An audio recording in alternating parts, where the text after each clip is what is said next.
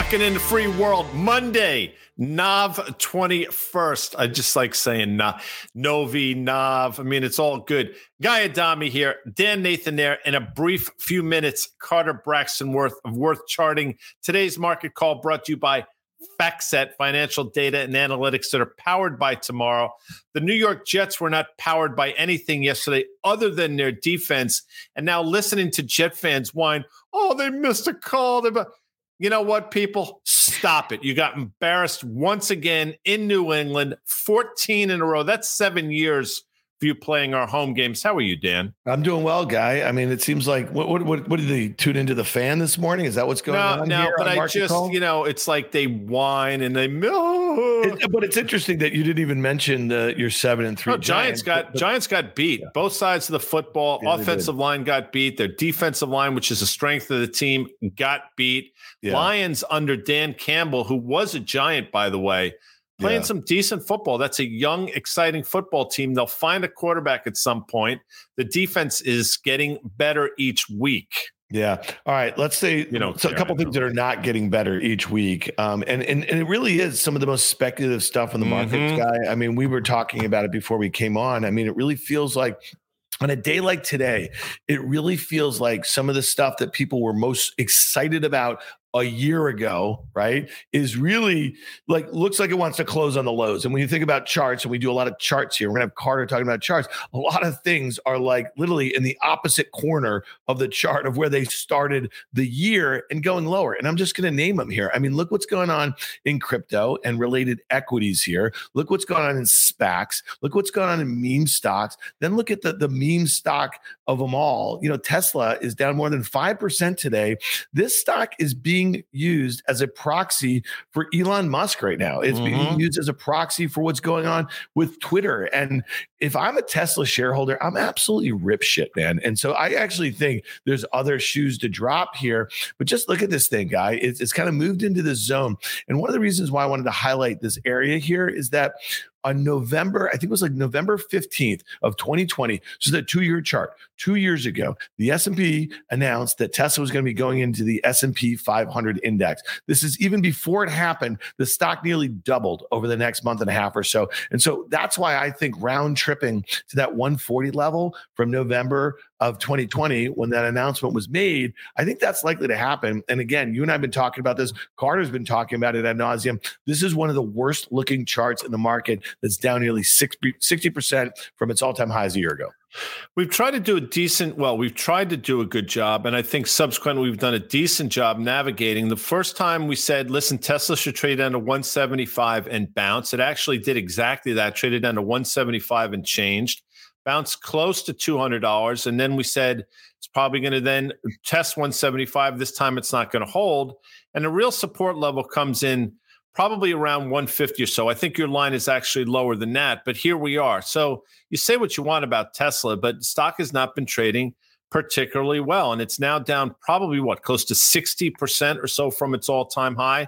Yeah. So that's finding its way into a lot of these other stocks have been taken out to the woodshed. A stock that where valuation didn't matter to anybody seemingly matters now. So, you know, I think Tesla under pressure, and you've mentioned this before, and I agree with it. I think this is a important overall market sentiment stock. And obviously, with this trading the way it is, doesn't augur particularly well, I don't think, for the broader market. Well, yeah. And, and, again, I mean, this is like the biggest meme stock that's ever existed. It had over a trillion dollar market cap, you know, a year ago. And I think, again, it's being used as a proxy for multiple different things. The cult of personality, it's a term that you used really well in our podcast on the tape um, last week, a little bit. But think about this. I mean, you know, we're seeing things get unwound here in the crypto space with some really big personalities. And I think Tesla is actually reflecting that for the Musk universe right now. Another part of that, you can't talk about Musk and Tesla without talking about ARK. And look at this thing, man. It is literally listing here. If you look at some of those top holdings, Tesla's now number two. Zoom, we're going to talk about in a few minutes, guy. They report um, after the close tonight. I mean, look at these stocks that make up this ETF. And again, why is this important? Take out those lows from 2020, those pandemic lows. This thing's in a free fall here. And obviously, one of her biggest holdings in this thing is also Coinbase. So, mm-hmm. again, why are we talking about all these? Because the speculative stuff, the air is coming out right now. There's a good line. Ark going 30,000 leagues under the Red Sea. I love that Jules Verne shit, by the way. I, I, I read the books as well from time to time, Dan. Now, and listen, we're not picking on Cathie Wood. And, you know, this is an ETF. So they are subject to people getting out of their ETF. And, you know, the most innovative thing about the, the ARK ETF, and I've said this on Fast Money a number of times, was when they created the inverse ARK ETF because they top ticked it and say what yeah. you want about – Michael Burry, who I think it was last summer, so about 16 or so months ago, if not longer, pointed out that one of his favorite shorts was exactly that the ARK ETF and then yeah. subsequently Tesla as well. He basically nailed that one. Well, it's interesting. David Wilson in the comments saying, What about celebrating a new car company that beat the odds? Well, they did beat the odds. They they got to a point where they're making and selling a million um, you know, cars a year, which again is a monumental feat. But but what's going on in the stock market right now is saying that there's risk to actually Elon Musk running this company. You know, for him to buy Twitter, he had to sell a lot of his Tesla stock. He probably had to margin a bunch of it. He had to take on a bunch of personal debt to the tune of nearly $13 billion. So, what do you think happens if Tesla starts missing their numbers? If we have a recession, okay, this company starts mis-executing because their CEO is focused on tweeting memes all day, okay, on Twitter, okay? So, that's the point. That's why Tesla is important here. And again, if you want to start celebrating this company because of what they've they've been able to do over the last 10 years, that's fine, but it doesn't really feel like it's something that's investable at the moment. Another thing, guy, that doesn't feel particularly investable is Coinbase. Um, you know, you think about this, our friend, um, you know, he's the Wall Street cynic on Twitter. Um, but Jim Chanos, um, he's been short this thing for a while. He's been very mm-hmm. public about it. He's thought they've had a whole host of issues here. I just drew some lines on this chart, man. I mean, this thing's about to make a new all time low. And the fear guy right now is really contagion, right? It's FTX to Binance to Coinbase. I don't think it's over by any stretch. I mean, again, if people want to say it's contained, it's always contained until it's not. And I think it's probably somewhat farther reaching than people want to admit or or willing to recognize. And in terms of Coinbase, you know, I love Gene Munster. I mean, he talks about it all the time, and he mentioned Coinbase as potentially being the bank of the metaverse, and that was a while ago, and that might come to fruition. But you know, the metaverse is at least ten years away, if not longer. So by definition, probably going to take Coinbase about that time to sort of get its sea legs. And there's no real compelling reason, in my opinion, to be in this name. And Jim Chanos has been right, and he'll continue to be right. This is pretty critical support, but it doesn't feel particularly good here. And, you know, I guess the way you trade this, you know, maybe if you want to play the breakout through that downtrend line, but I think the more reasonable assertion is it's going to break support in the near future. Yeah, it's pretty interesting, guy. You know, here's an eight billion dollar enterprise value, so nine and a half billion um, in market cap, five billion in, in cash, and about three point seven um, in debt. And I guess the question is, is that they have a huge burn. So, um, you know, if they have to start firing employees, that will take the, um, you know, their cost structure down a little bit. But who knows? You know, what, what you know, what's up with the USDC? That's their stable coin, right? What's mm-hmm. up with um, you know, related party transactions with other, you know, grayscale. This is another one you keep hearing people talk about. This is just, again, this is something that you and I are not going to be able to figure out what's going on here. But we've been around markets long enough to realize that they just don't, you just don't uncover one fraud like this FTX and this SBF thing. There's a lot of other stuff that's going to go on here. And let's just hope it doesn't find its way um, into the regular markets. But when I look at the market today, all the markets today, guy, I see um, just risk aversion. I see again all of this stuff that was the most speculative stuff a year and a year and a half ago trading really horribly. And that's the sort of price action that has the ability to move into the major indices, which could be a really good opportunity to bring in our main man here. I love Carter Braxton Worth. Let's bring him in. Uh, CB Dubs, you've heard what we said. Obviously, this is a holiday shortened week. Um, so weird things can happen. Typically on these weeks, you have low volume markets typically levitate, not happening yet. What are your thoughts here? Does that hold any credence water whatsoever? There are stats on this. I mean, it's, it's not really statistics; it's data mining. Um, holiday shortened weeks, in particular, Thanksgiving week, is quite often positive which is to say big money's away and the you know people move things when the illiquidity is there. But the, the overarching theme is that the market's um, picture that is the s&p 500 tells one thing, but the underlying constituents, the components, mm-hmm. the arrangement of the parts says something different, right? And that we've we've had a lot of heavy lifting from big sort of old-fashioned names, whether it's Honeywell or DuPont, uh, whether it's big banks like J.P. Morgan up 30 uh, or Goldman Sachs up 40% off its low, that have allowed or permitted or kept the market from really sinking. But the internals are are not good. Uh, at least by my work. And it, what we know also is this it is a 100% consensus view that we are going to trade up to a moving average the 200 day moving all the world's become a technician. We're going to 4100 in some number. Perfect like that. Listen when everyone believes something it's not likely to happen. Either we're going to overshoot that and go to 4400 or we're never going to get there we're sinking to the lows. But just that it's going to go right there. Charts are perfect. We're all technicians now and then it's going to fail. Doesn't work like that. Carter, what do you make of just, just some of the commentary you heard from us when we're talking about again? I mean, the list goes on. It's crypto, it's meme stocks, it's exactly. um, unprofitable recent tech stocks. I mean, the list is going on and on here. The, price action is really bad. It, it is bad, and also, again, what I would say is a part of the what's bad about it is that you've had what I was just referring to is these heavy moves that the capital that's come out of these other things has gone back into the market in the form of DuPont. Think about DuPont is one of the oldest companies. They're selling gunpowder in the Revolutionary War. And for it uh, to be up 30 and 40%, along with others that I mentioned, whether it's Boeing or GE, um, they're not in a better position now. They're worse. So you have two sort of areas. You've got things that are sick and getting sicker. That's Tesla. And then you've got huge ricochets which now, despite the fact that someone made that money, and one could say, well, thanks, Carter, why didn't you call for those bounces? It's not about that. Now that the bounces have happened, these stocks are not in a good position. They're actually positioned to either pull back or give back a lot of what they've done so that the market's construction is actually worse.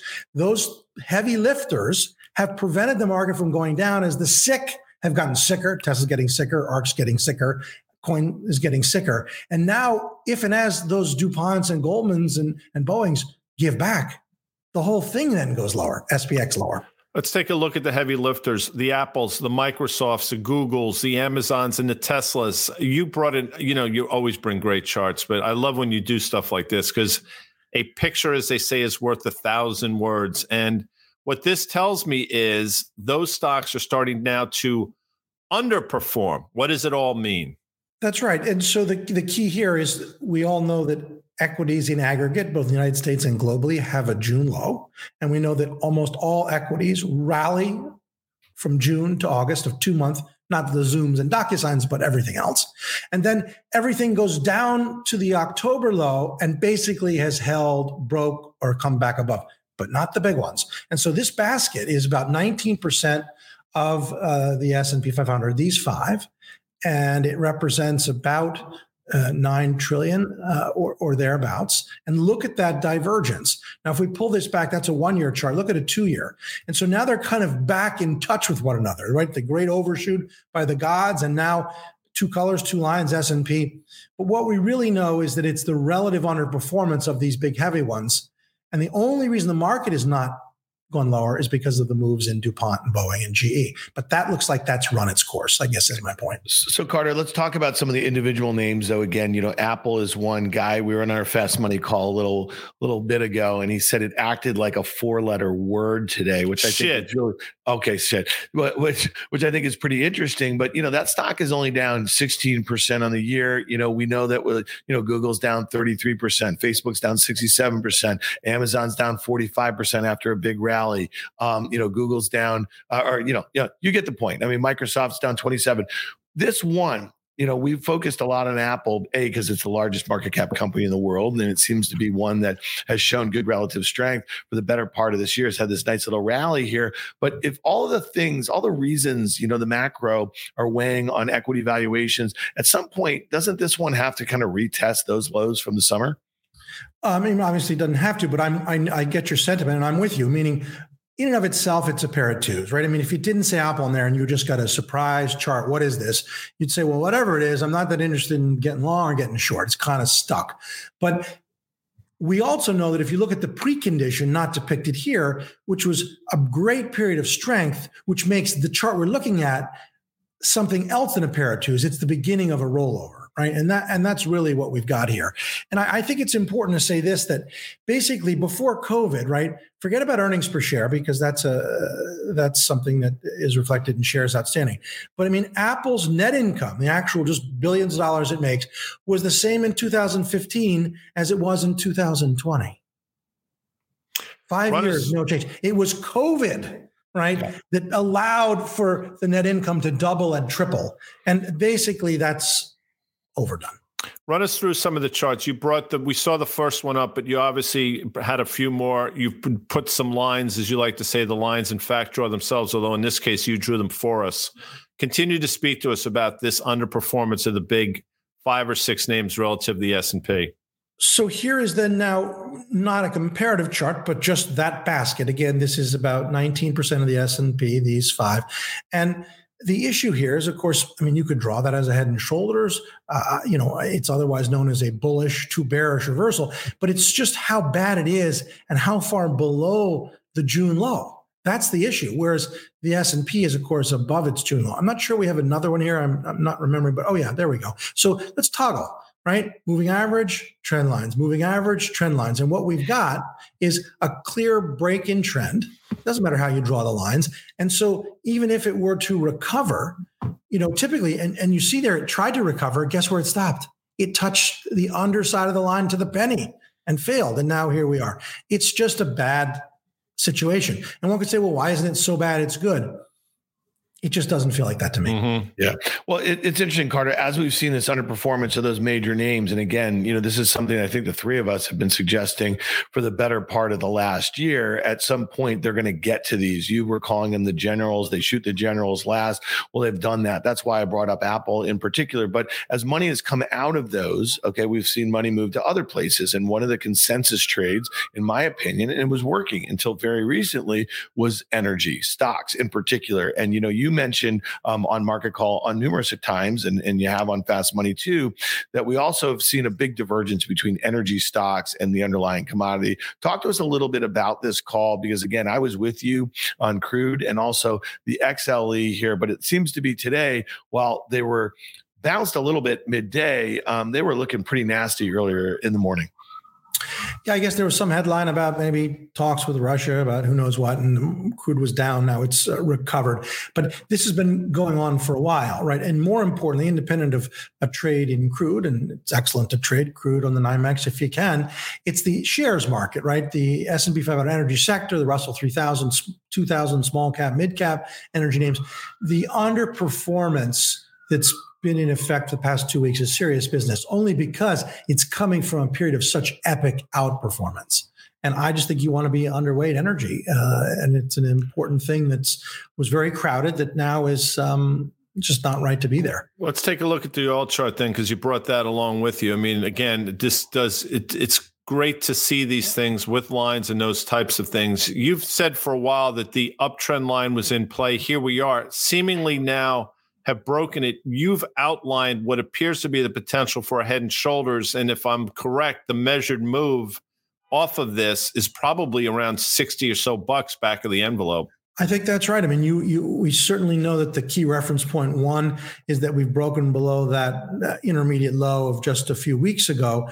But more importantly, we're now toying with the, the autumn low of 2021, right? So that takes you into the low, uh, sort of, well, low 70s. And why not? Take a look at, I mean, the GSCI is something, I think it's a GSCI you have as, as well. And this is, at pretty critical levels. I mean, you look at this, a significant uptrend since I want to say the middle of 2019 or thereabouts um, in jeopardy. And when this is in jeopardy off a trend line of this duration, um, that speaks to potential. I mean, that's potentially problematic. Now, I think a lot of this is on the back of, you know, China concerns and those things. It doesn't really matter the reasons why. Here we are. Yes. So the the issue here, and it's it's a serious one, is that this, while heavily weighted towards crude is a basket of all commodities. Mm-hmm. And one, the trend line is pretty straightforward. And I've tried to highlight it by putting arrows there, but one doesn't need that. I mean, and look at the channel. That's really the more important thing. The channel is where we went nuts, right? Because crude oil and the Ukraine uh, attack on Ukraine uh, accounted for that blowing out through the top of a well-defined 45 degree angle. But now, not only are we back into it, of course, we're at the lower band. And one could say, well, why not play for a bounce? But in general, if you look at copper and you look at some other key commodities, they all are pretty heavy. I think here and now we undercut the lower band. Yeah, and let's take a look at OIH if we can, real quick, because sure. we obviously had, we, we had that huge downdraft. Now, this obviously, if you put up an OIH longer term chart, I just want to sort of walk through.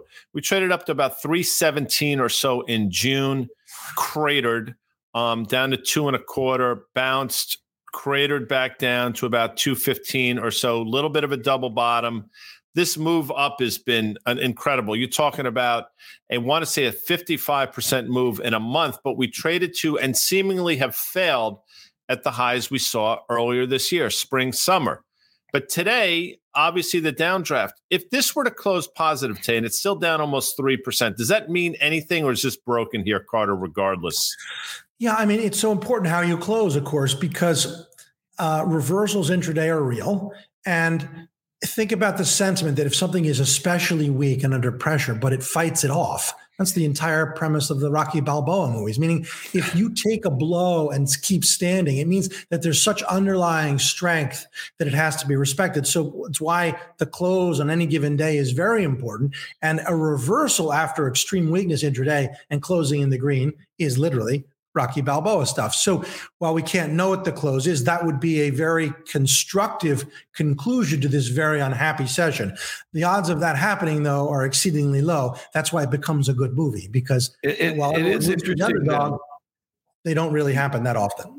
Yeah, that's a fact. I mean, it, it is interesting. You mentioned something with Russia. It was the you know the headline. It was I guess a story in the Wall Street Journal talking about the Saudis raising their oil output. The fact that the Saudis come out and say they're not doing that, you see the price of oil come back up. I could definitely see them doing that, guy. Couldn't you definitely see them doing that at some point? Probably after maybe the um you know the World Cup is over in in in, in Qatar, um, but but again, I mean, if the if the market, you know, which was down a lot, this is oil and then oil stocks, which had that intraday short covering rally. If it does head back towards the lows, I'd say you keep selling rallies and, and energy stocks and the underlying commodity here. So um, again, that's an interesting one to watch. I would also mention if we want to throw up the ten year yield, given everything that we're talking about, you know, today, look where the ten year yield is. It's it's three point eight two. It really hasn't gotten any um, anything going. And I'm just curious, Carter, your thoughts on that because once we broke four, it felt like to the downside. It felt like the fever kind of broke here a little bit. And I'm just curious, you know, thoughts because you know as we get to the first week of December, we're gonna have that November jobs report. Then we're gonna have the Fed meeting and the CPI data or whatever. We know how explosive, um, you know, we saw that move. That one day 30 basis point move lower, right? After the CPI a week and a half ago. Um, what is this chart telling you? It's broken that steep uptrend since August. You know, three and a half seems like the next point, and then that rising 200 day, um, you know, is probably somewhere around three.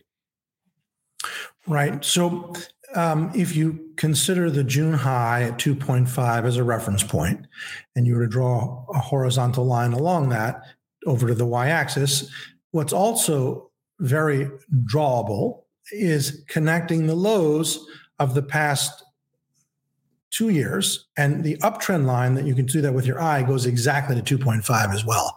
And so uh, i'm i'm in the look i just in the camp of lower dollar lower yields lower oil lower stock prices. Mm-hmm. there is a consensus somehow all those things add up to higher stock prices. That's true until it isn't.